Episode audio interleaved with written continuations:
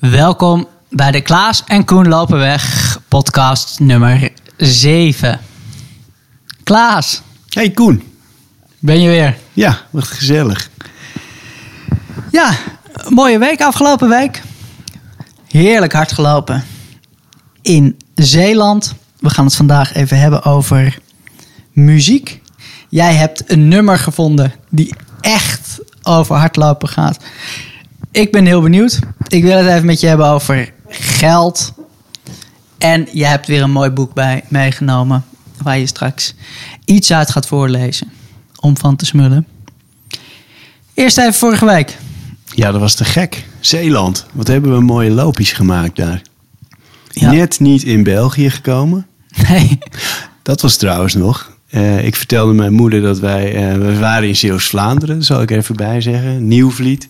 We liepen richting Katzand. En normaal, als je Katzand voorbij bent, ben je praktisch in België. Maar daar ligt een, een geul die eh, dan over zou moeten. En bij het natuurgebied het Zwin. En daar werden we gestuit door het water. En mijn moeder die vertelde dat zij daar ooit met haar moeder had gewandeld. En dan hebben we het over begin jaren 60. En eh, die vertelde, ja, wij kwamen daar ook. Ze waren op weg van Knokken naar Katzand. En ze waren zo zat van het wandelen, ze wilden gewoon, ze wilden klaar zijn, dat ze eh, zich tot op het ondergoed hadden uitgekleed. En eh, met hun kleren in een bundeltje boven hun hoofd dat water waren overgestoken. Waar wij van dachten, oké, tot hier gaat ons loopje. Dus die topte mij er even af. Maar we ja, prachtig, eh, super mooi gelopen.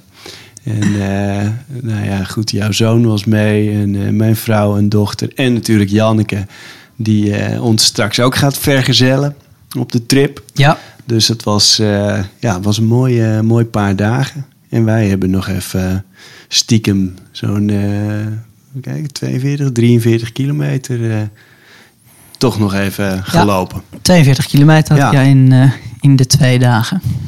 En, Ja. Het is altijd meteen mooi, hè? Als je dan gewoon vanuit een plek waar je nooit komt. Ja. Zeeland, strand in de buurt. Nou ja, geen andere omgeving dan, dan wat je hier gewend bent. Dat het gewoon meteen lekker is. Ja, vind, vind ik een van de, echt een van de mooie dingen van het lopen ook. Waar je ook bent, schoenen mee, een rondje lopen. Dan, eh, ik vind dat die, die omgeving wordt heel erg eigen als je door, eh, door hard loopt. Dat, eh, dat is een mooi, eh, een mooi, mooi fenomeen. En een mooie manier om, om een omgeving te zien. Er echt in te zitten ook. Ja, want jij beschreef in een eerdere podcast al dat je het zo mooi vond dat je sinds je hard loopt, dat je die seizoenen echt meemaakt. Ja, En dat zomer- en wintertijd ineens zo echt binnenkomt. En dat je nou ja, de bomen ziet veranderen, het gras ziet veranderen, het riet ziet veranderen. De vogels hun ding hoort doen. En dat je zo ja, dingen opvallen in de natuur. Ja. Waar je normaal eigenlijk geen erg in hebt. Als je niet hard loopt. Dat is met zo'n eh, vakantie met dit soort tripjes ook heel erg. Ja, dat je dan die omgeving op een totaal andere manier. Veel Ja. intenser eigenlijk beleeft en voelt. En we hadden En toen, toen we over het strand richting eh Breskes liepen. Weet je wel, dat jij ook zei van het, het verandert per minuut. Ja. Dat de, de, hè, we liepen, de, de zon kwam op, maar wa- was ook wel wat, wat zwaardere wolken dreven er voorlangs. En hoe dat dan steeds, steeds verandert. En eh, ja, als je ergens eh, hard loopt en dat kilometers lang naar die zon toe doet, ja, dan zie je dat. En dan eh, voel je het ook als de zon eh, er even doorbreekt en weer weggaat. En het is heel direct, eh, ervaar je dat allemaal. Een mooie bijkomstigheid is dat. En ik heb ook wel gezien afgelopen die dagen dat zo'n mudrace of zo'n obstacle run. Dan zou ik niet graag met jou in een team zitten. Nee, mijn klim, mijn klimskills eh, die laten nogal te wensen over. Ja. We moesten een heel laag hekje over. Klaas is eh, 60 centimeter langer dan ik. Dus ik denk, die stapt er gewoon overheen. Maar eh, ik was vrij snel en soepel aan de overkant. Maar jij had toch nog wel moeite om ja, even over dat hekje te stappen. dat is echt een Maar, old man climb was dat. ja. goed. We gaan straks alleen maar rennen. Geen obstacles onderweg. En eh, dat was mooi. En gisteren liep jij een mooie route Amsterdam. Ja, Dat is ook leuk dat je dan die afwisseling hebt. Want jij dacht gisterochtend, dus ik ga niet het brettenpad in. Ik zoek niet de natuur op, maar gewoon boom. Dwars door ja de zo af stad. en toe eh, doe, doe ik dat dus. eh. en dat is natuurlijk een luxe van... of, als je vroeg opstaat in een weekend... dan heb je de stad voor jezelf. Het levert ook altijd mooie, mooie plaatjes op voor je. Eh, en eh, ik loop dan, eh, zeg maar, loop ik echt om het stadscentrum heen. Dus eigenlijk bovenlangs het ei en dan zo precies de vorm van de, van de, de binnenstad. Buitenlangs, die, die loop ik dan. En, en, en moet ik eerlijk bij zeggen, ik had zo gedacht dat ik ongeveer op 17 kilometer zou komen. En eh, dan kwam mijn week totaal ook weer mooi eh, op 60. zo had ik het ook wel een beetje bekeken. En eh, ja, heerlijk rondje. Jij hebt keihard gelopen gisteren. Ja, Hard in ieder geval. ja ik dacht, ik, eh, geïnspireerd door jou dat je die vijf kilometer vorige week zo hard liep, dacht ik, ja, ik, we lopen nu, nou ja, ik weet niet precies hoe het komt, maar als wij nu samen gaan lopen en we denken, joh, we lopen gewoon een lekker tempo, rustig aan, maar niet te rustig, wat gewoon goed voelt, zitten we continu zo tussen de vijf minuut vijf en vijf minuut tiende kilometer. En ik dacht, ik, ik ga even een rondje Slotenplas ehm gas geven. Even kijken of dat lukt om onder de vier minuten te lopen.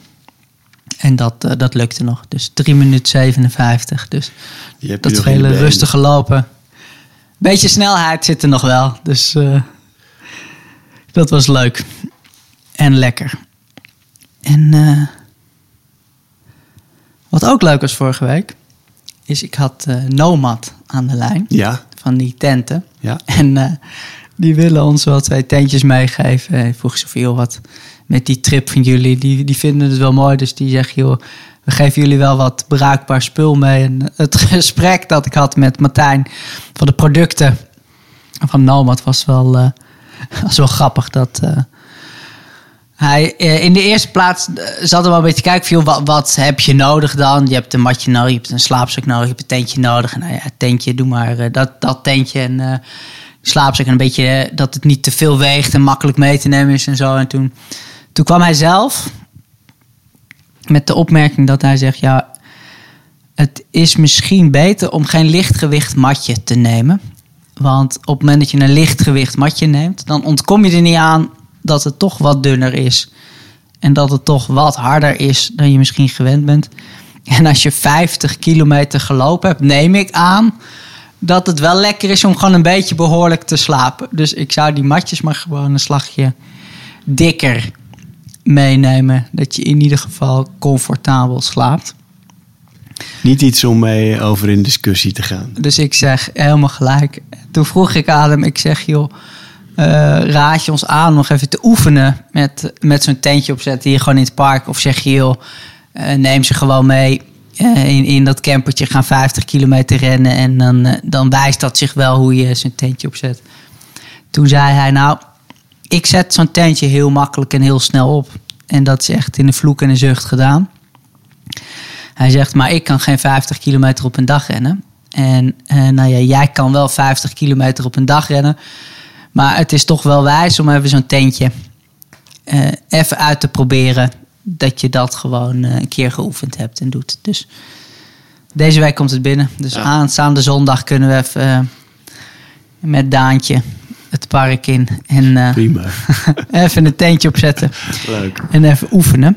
En eh, ik zat me te bedenken, ik had het er met, eh, met Hans over van Mystical Miles. Ja, Want we zijn bezig met, met nummer twee. Hmm. We zijn ook bezig met, nou ja, abonnees vinden voor dat blad. En je bent zelf in de eerste plaats ook alleen maar bezig met zo'n tof mogelijk blad maken. En mooie inhoud, mooie foto's en dat het er mooi uitziet. En dat je dan ook met mooi papier zit, dan gaat de prijs van zo'n magazine natuurlijk omhoog. En gisteren zo'n discussie of gesprek met Hans.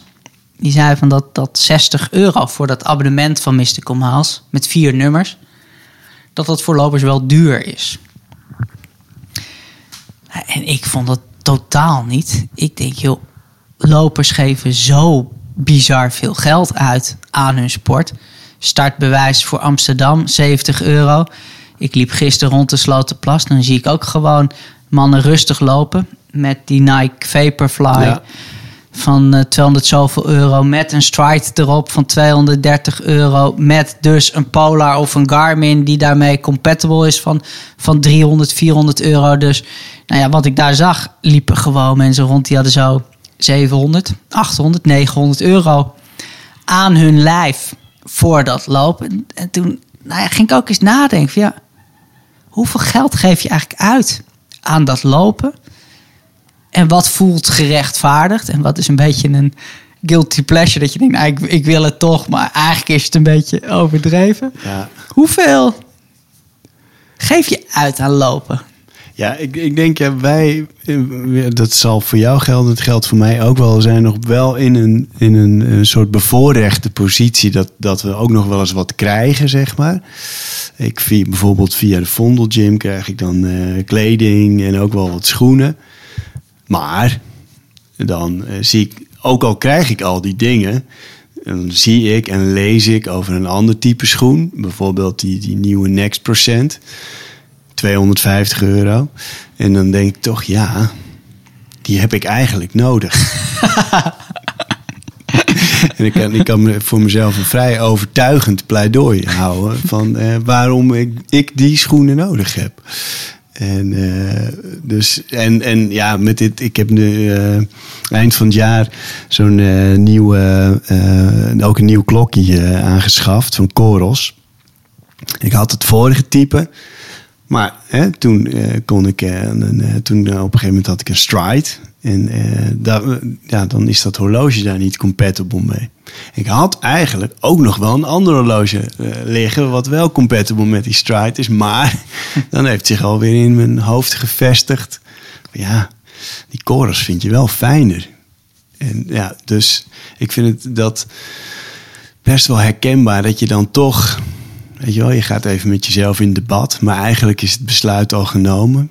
En, eh, en zo, zo geef je toch eh, hier en daar wel een paar honderd euro dan aan, aan lopen uit. En eh, ik kan dat dan voor mezelf ook dat inderdaad wel recht praten. Ja, ik ben er zoveel mee bezig en het is ook deels mijn werk. En ja, volgens mij gaat het zo bij heel veel mensen. Hoe, hoe zit jij daarin? Nou, wat jij zegt ehm, is, is natuurlijk waar. Ik zit ook in de positie dat ik met regelmaat dan, dan wat krijg om te testen. Ja, Moet ik wel zeggen dat ik 99 van de 100 keer zeg nee bedankt. Want ik heb helemaal geen zin in al die spullen. Ik bedoel, al die spullen die dan... Het, het moment dat dat dan met de post bezorgd wordt, voel ik me vaak al bezwaard. Dat dat dan een enorme doos is. En dat dan toch weer iemand van de post het kon brengen. Dat je toch weer allemaal van die plastic eh, tussenbubbels hebt. Die dan uit zo'n doos ook erbij komen. Dat ik denk, oh ja, nou ja. Voel ik me alweer bezwaard dat ik ja heb gezegd voor een, een broekje of een shirtje. Waarvan ik denk, oh ja, dit zit eigenlijk niet zoveel lekker. Of ja, ik, ik had een prima broekje. Dus in die zin zeg ik bijna altijd wel nee ja, tegen dat soort spullen. Eh, en ja, waar ik toen ja tegen zei, was, eh, was die stride. Omdat ik dat echt ging testen. En ik ook helemaal niet wist of ik daar enthousiast over zou zijn. Of dat ik daarvan dacht van ja, dit, hier heb je niet zoveel aan. Of dit voegt niet zoveel toe ten opzichte van hartslagmeting. Maar goed, die stride kreeg ik dus. Ja, daar werd ik inhoudelijk wel erg enthousiast over wat het allemaal kon. ja, En Polar kwam toen ook wel gewoon, wil, wil, je, wil je ons horloge testen? En eh, meestal zeg ik ook bij de horloges van, nou ja, nee, hoeft niet. Want ja, aan één, ik heb maar één pols waar ik een horloge om wil. Dus wat heb ik nou aan, aan van al die verschillende merken, al die verschillende types? Terwijl ik sowieso niet zoveel heb met die techniek en dingen. Maar toen bij Polar werd ik toch aangezet dat je daar routes kon inladen. En dat je dan kon drukken op, joh, eh, navigeer mij. En dat je dan gewoon op een wildvreemd plekje bent waar je nog nooit bent geweest. Dat je dan een schitterende route kan lopen. En dat is ook een functionaliteit waar ik veel lol van heb. Dat ik dan zo'n lama inlaat en de lama ga lopen met, met het ding. Dus het is wel iets waar ik ook veel lol aan beleef. Maar ja, eh, al die shirtjes, al die schoenen, En al die, nou ja, je rugzakjes, dit je, je kan, ik weet niet wat bedenken wat getest moet worden. Maar ik heb, ik vind het ook wel lekker om eh, weinig spullen in huis te hebben. Ja. Dat niet al die kasten en al die spullen uitpuilen van spullen die je dan, dan één keer gebruikt. Dus ja, ik zou zeggen, ik, ik gebruik niet heel veel, maar stiekem, als je dan toch gaat kijken naar hoeveel paar schoenen je hebt, toch eentje voor trail, toch eentje voor op de weg gewoon. En dan eh, toch een paar snelle schoenen. Tik toch wel weer aan dat je drie paar schoenen hebt, terwijl je dan natuurlijk maar één keer hoeft, op eentje hoeft te lopen. Maar, maar ik ben niet zo. Ik zou er niet veel geld aan uitgeven in de zin dat ik ook ga denken, nou ja, deze schoenen doen het nog. Dit broekje is prima en de lol is eh, lekker buiten en rennen. En eh, mijn, mijn allerbeste aankoop, wat ik zelf heb gekocht, is dan de flipbelt geweest. Ja, Daar heb ik heel veel plezier van. Ja. En eh, ja, die gekocht. Ja, dan kun je natuurlijk ook toch met je, met je telefoon en een flipbelt... kun je in principe ook wel ja. registreren en meten wat je doet en dingen. En dat is... Die komt vaak terug bij lopers. Mij ook. En, eh, Gewoon dat het een van de beste hardlopen gadgets is. En er komt weinig tot geen techniek bij kijken. Ja. En die maakt veel mogelijk. Ja, heel mooi. Ben benieuwd naar luisteraars. Ja. Misschien is het wel leuk om een poll te doen. Hoeveel geld je denkt uit te geven Ja. aan aan lopen. En als je een keer de deur uit gaat, kijkt wat je aan je lijf hebt zitten, Wat het waard is. wat het waard Ja. is. En, eh, Alles bij elkaar optellen. En eh, hoe heet het? Geld voor startnummers. En noem het allemaal maar op. In een jaar, in een normaal jaar dan. Hè? Dat, dat er ook evenementen zijn. Ja.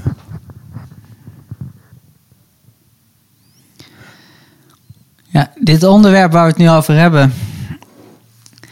Jan Knippenberg zou er denk ik een beetje hoofdschuddend bij zitten. Van eh, mannen, mannen, mannen, waar gaat dit gesprek heen? Je hebt niks nodig, alleen maar een weg voor je en een lege agenda. Je hebt Jan Knippenberg liggen om even wat uit eh, te lezen. Ja, ik, eh, ik zat weer eens even te bladeren in Jan Knippenberg. Ja, het is duidelijk. En Jan Knippenberg, maar hij bewaarde wel al zijn schoenen. dat is dan wel weer een wonderlijke, een wonderlijke tik. Die liggen volgens mij, eh, ik, weet niet, nou in ieder geval, die hebben heel lang, eh, ook lang na zijn overlijden, nog allemaal eh, opgestapeld of weer keurig opgeborgen in, in een kast in, zijn, in zijn huis op Texel eh, gelegen. En, eh, maar ik was even aan, aan het bladeren in, eh, in, in, in, de Knippenberg. En, eh, en kwam toen op een stukje waarin hij schrijft over zijn, een van zijn goede hardloopbuddies, Ron Teunissen. Eh, die ook dat, die, trouwens dat boek heeft geschreven, De Courier die, wat, de courier die nergens bij hoort. En de bijnaam van Ron Teunissen was de laatste Mohicaan. En eh Teunissen die, eh, die liep altijd, die werkte in de, in de verpleging, volgens mij in de psychiatrische zorg. En hij eh, liep altijd hard naar zijn werk. En, eh, en ehm, eh, hij heeft het in dit stukje, die wordt Teunissen gequote. En hij heeft het over het, over het groeten. Gaat het hier dan even over. En hij schrijft dan. eh, door het drukke verkeer eh, van Beverwijk met toeterende automobilisten, hoog over verkeer en schreeuwende voorbijgangers die wederom naar hun hoofd wijzen, baant hij zich een wef- weg. De vijfde keer zegt hij misschien wat terug, net voordat de desbetreffende persoon iets wil zeggen. Dan worden ze meestal kwaad, want het kan erg hatelijk zijn. Maar ja, wat je zelf niet naar je kop geslingerd krijgt, er zijn ook leuke dingen, bijna aandoenlijk. Een oud vrouwtje voegde me in het duin toe: Jongen, moet je dood? Nee, juist niet, was het antwoord. In het duin ligt de andere kant van, de hek, van die hectische route. De rust, bijna de rust van een paviljoen tussen de bossen.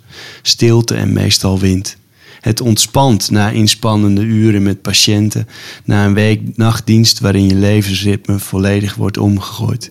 Het breekt hem, het breekt hem op, zo'n week, maar maakt hem anderszins, wie weet, ongemerkt sterker voor de lange ultralopen. Dit is dus, eh, eh, hoe heet het, uh, Teunissen die, beschrijft dat hij allemaal op, op zijn weg eh, tegenkomt. En ehm, waar nou ben ik eigenlijk het stukje, ben ik het eigenlijk wel weer kwijt. Hij is, ik ga het niet helemaal voorlezen, maar in dat stuk zegt hij ook dat hij op een gegeven moment op is gehouden met iedereen groeten, omdat de meeste mensen niet teruggroeten. En ehm, het is zo'n ding. Groeten en hardlopen. Ik vind het zelf altijd leuk als je een andere loper tegenkomt om een knikje of een soort, soort blijk van eh, we zijn dit allebei aan het doen, leuk te geven. Maar eh, dat is inderdaad lang niet overal het gebruik. Als je bijvoorbeeld in het Vondelpark loopt, wordt er heel weinig gegroet. Mijn theorie is, hoe verder je van het stadscentrum afkomt, misschien zelfs de stad uit, hoe meer er wordt gegroet. Maar heeft dat te maken met het stadscentrum of met het aantal lopers? Weet ik niet. Kijk, als je Zou ochtends vroeg op het strand rent Ja, en je rent 18 kilometer en je komt twee hardlopers tegen, dan groet je. Op het moment dat je het Vondelpark een rondje gaat rennen op zondagmiddag, ja, d- Ja, dan, nee, kom je, dan, dan heb je 150 lopers Ja. die, die je ziet. Dus dan ja. nee, ja, ook. Dat is, voelt het groeten natuurlijk- minder logisch. Ja, nee, dat, dat, dat is ook. Alleen, eh, ik heb ook wel, als ik op eh, eh, ochtenden vroeg in het Vondelpark loop, dat mensen gewoon helemaal niet groeten. En ehm, dat, dat heeft toch ook wel iets met het type loper te maken, denk ik. Ja, want ik vond het grappig dat eh, met Sloterplas, rondje Sloterplas, Ja, dat ik eigenlijk altijd wel groette daar. Dat is niet, je komt er niet zoveel lopers tegen dat je, nou ja, echt eh, iedere 15 meter groet. Maar je komt toch altijd wel een paar tegen. En het zijn duidelijk lopers die daar ook hun ding komen doen. ja, En dat was echt grappig dat dat, voor mijn gevoel, dat dat altijd werd teruggegroet. Of nee, 9 van de 10 keer dat was je groet en je werd teruggegroet en nou, je liep door. En dat veranderde toen eh, corona kwam. Dat de loper veranderde ook. Dus je zag, dit, dit zijn hardlopers. Die hebben een loopbroekje, de loopschoenen, die, die, die zijn hier als loper. En toen kwam er ineens zeg maar, de, de voetballende loper bij, of de sportschoolloper bij, of de, de hockeyloper bij. Dat je gewoon zag aan, aan tred, aan kleding, aan, nou ja, aan beleving. Ja, dit is iemand die voelt zich geen hardloper, maar die moet even hardlopen. En die is aan het wachten tot hij, tot hij zijn eigen sport eh, weer kan doen. En dat voelde het ook onlogischer om, om te groeten of zo. Omdat Ja. het voelde niet als de gelijkgestemde eh, die het waren. Tegelijkertijd, nou ja, eh, soms groet ik wel en soms niet. Dan, dan ook. Maar het is grappig dat dat al wel een beetje verschoof. Dat er toch iets in me zit. Wat dan een afweging maakt van... Ja, is dit een gelijkgestemde loper?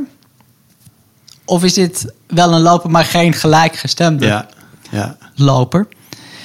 En eh, wat ik zelf de mooiste lopers vind rond de Sloterplas...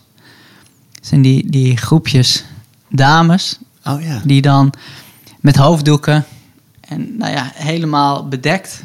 En dan zie je onder die zwarte jurken en die hoofddoeken zie je dan felgele Ja. Essex. Ja. En dan samen de pas rennen. erin. Ja, Ja. klinkt de pas erin. En je ziet ook die vrouwen gewoon onwijs genieten. Ja, ja dat Van dat veel lopen. in, eh, rond de Slotenplas Ja. inderdaad. Ja.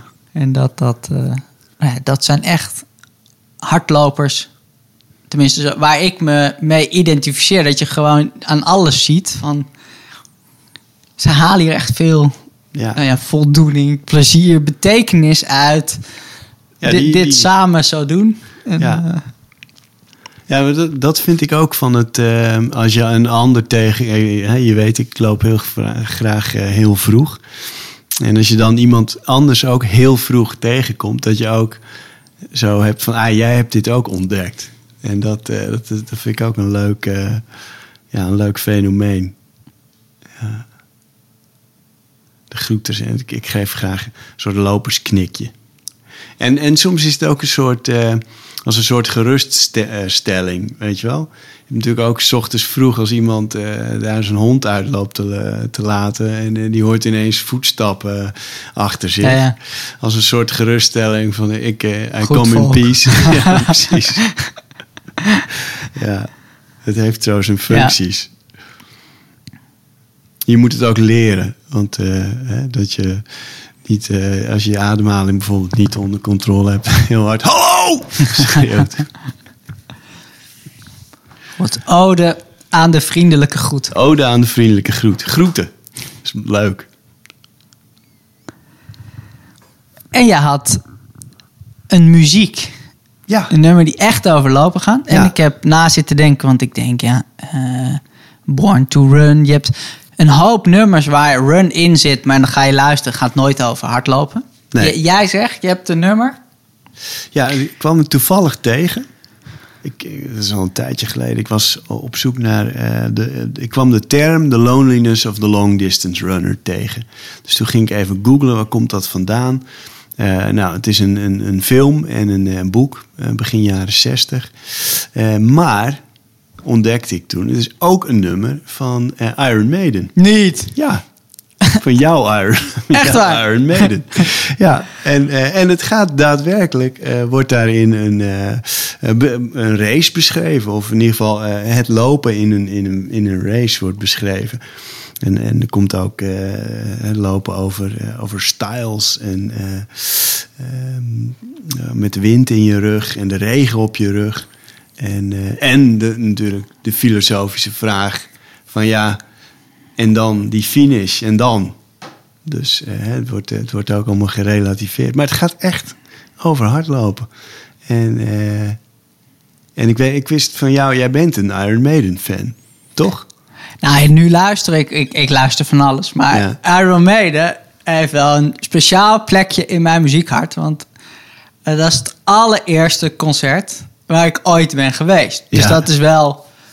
Nou ja, dat, dat blijft iets bijzonders. Ik denk dat de meeste mensen dat wel hebben. Dat die bij bepaalde concerten van vroeger... dat dat zo'n moment was van... oh, wauw, dat, ze, dat je in een andere wereld stapt... Ja. en heel nieuws ontdekt. En, eh, en bij het concert van Iron Maiden was echt briljant. Want eh, ik, eh, ik ben opgegroeid in, in Hilversum, Hilversum gemeente het Gooi. Dus echt wel netjes.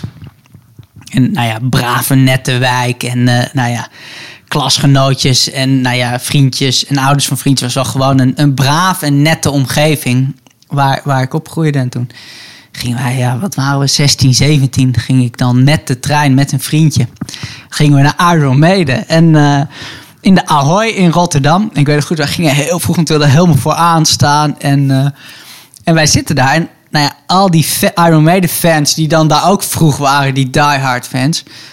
Dat was wel een beetje intimiderend en eng. Want eh, die hadden echt tatoeages van doodshoofden in hun, in hun nek. En die hadden van die leren jasjes met helemaal volgehangen met van die stiksels. Met, nou ja, en Ja. Iron Maiden, maar ook met die doodshoofden met Eddie. En heel lang haar en veel eh, kettingen en, en, en ringen. En eh, het zag echt heel, heel woest en, en groot. en een beetje gevaarlijk en duister uit. Ja, dus en wij als twee jonge jochies uit het gooi die daar dan zaten. En gewoon netjes, rustig zittend te wachten. Werden, was wel een beetje intimiderend. Al die nou ja, grote gasten met lang haar die om ons heen. En eh, nou ja, ik, ik was een klein beetje eh, bang ook wel. Ja, ik zat echt gewoon, kijk, heel wat, eh, wat is dit allemaal? En op een gegeven moment, wij zitten zo te wachten tot, tot die hek open gaan. En voel ik zo op mijn schouder zo...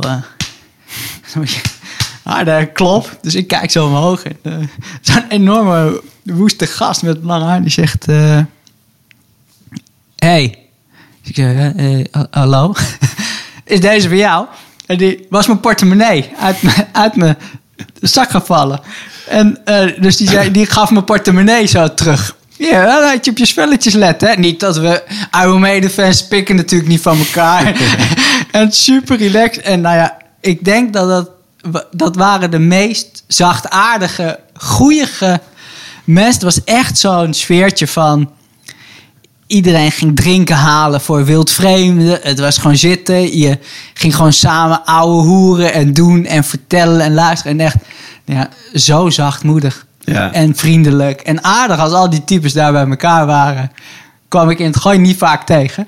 Dus het was in mijn hoofd. Ik had daar wel veel geleerd ook. Dat je denkt, ja, Ja. wat, dat je zelf een beeld hebt of dingen aan elkaar knoopt in, oh, als je zo'n jas draagt of als je dat doet, dan zul je wel, nou ja, agressief of gevaarlijk of dan misschien juist wel vrolijk of aardig dingen zijn. Maar dat, dat alles wat je zelf aan elkaar plakt qua oordelen, vooroordelen en verbanden, dat dat in het echt totaal anders kan zijn. En eh, ja, we hadden de dag van het leven en toen ging dat hek open, wij rennen, stonden helemaal op de eerste rij. Bam! Fantastisch. Dat concert echt. Fantastische avond. Oh, shit.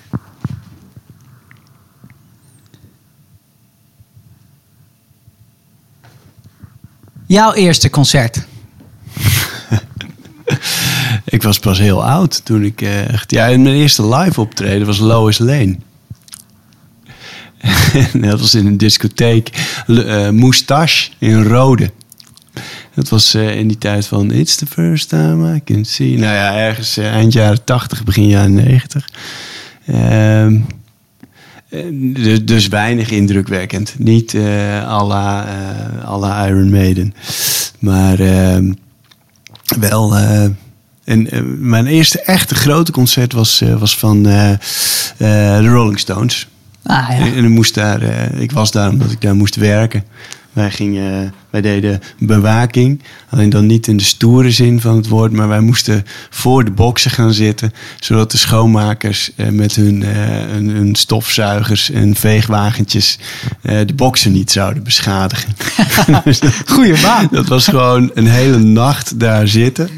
En eh, we, we bloden veel. En eh, dat deden we dan de hele nacht. En, eh, en we hadden van die walkie-talkies mee. Dus dan hadden we ons eigen kanaaltje afgesproken. En zaten we de hele nacht te ouwe hoeren. En, en we hadden natuurlijk wel Iron, of, Rolling Stones gezien. Dat was, dat was te gek.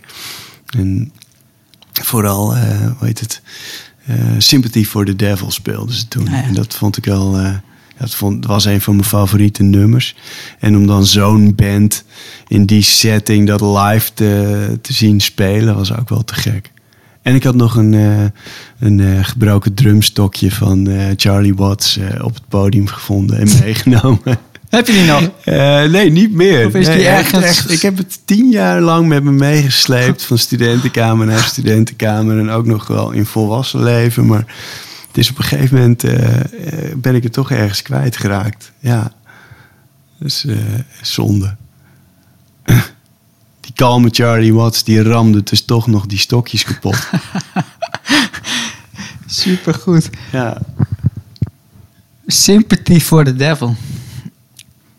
Weet je waar ik dan aan moet denken? Nou, Dat ik het zo bizar vind.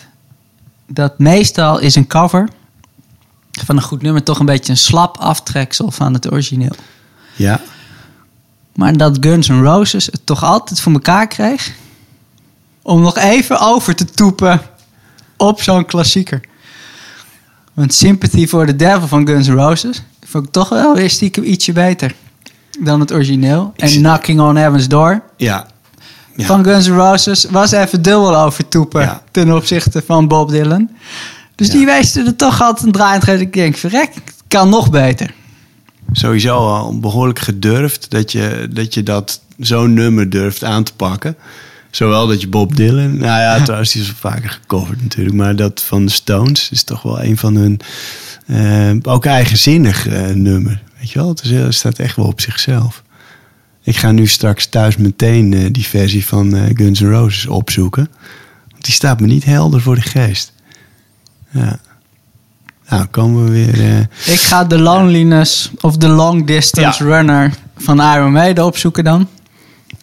En dan eh, kunnen we het denk ik weer afsluiten voor vandaag. Ja, het, het, eh, sta jij erbij stil hoe dichtbij we al zijn bij ons grote avontuur? het komt wel dichtbij, Ja. hè? Ik zei net al tegen je, want het was in mijn hoofd is het de hele tijd over een paar weken. En vandaag is het gewoon de tiende, als we dit opnemen. En eh, de 21ste gaan wij op pad. Dus dat is gewoon eh, dat is over een dag of 10, 11. Ja, we gaan erover een week. Ja, te gek. Wat ga je deze week nog doen? Eh, ik ga morgen eh, nog even een tempo training doen. Gewoon leuk. En eh, ik, denk, ik denk dat ik zo'n beetje om, de, om dinsdag, nou, dinsdag, woensdag. Ik vermoed dat ik deze week op een kilometer of 40 nog uitkom. Dus niet superveel, maar gewoon een beetje bezig blijven eigenlijk. Dat, eh, Ja. dat is nu het devies. En die laatste week ook. Nog, nog iets minder lopen, maar wel iets lopen. En, ehm, en ik kan het toch niet laten om de hele tijd stiekem toch een beetje naar weer online, weather.com, eh, de 14-daagse voorspelling van buienradar kijken. Om, eh, maar goed, ja, dat heeft wij- vrij weinig zin, want dat verandert natuurlijk voortdurend. Maar oké. We zullen het zien. We zullen het zien. In ieder geval volgende week nog de laatste podcast opnemen voor de run. Ja, En ik zou zeggen, heb een mooie week. een Tot week. volgende week. Tot de volgende.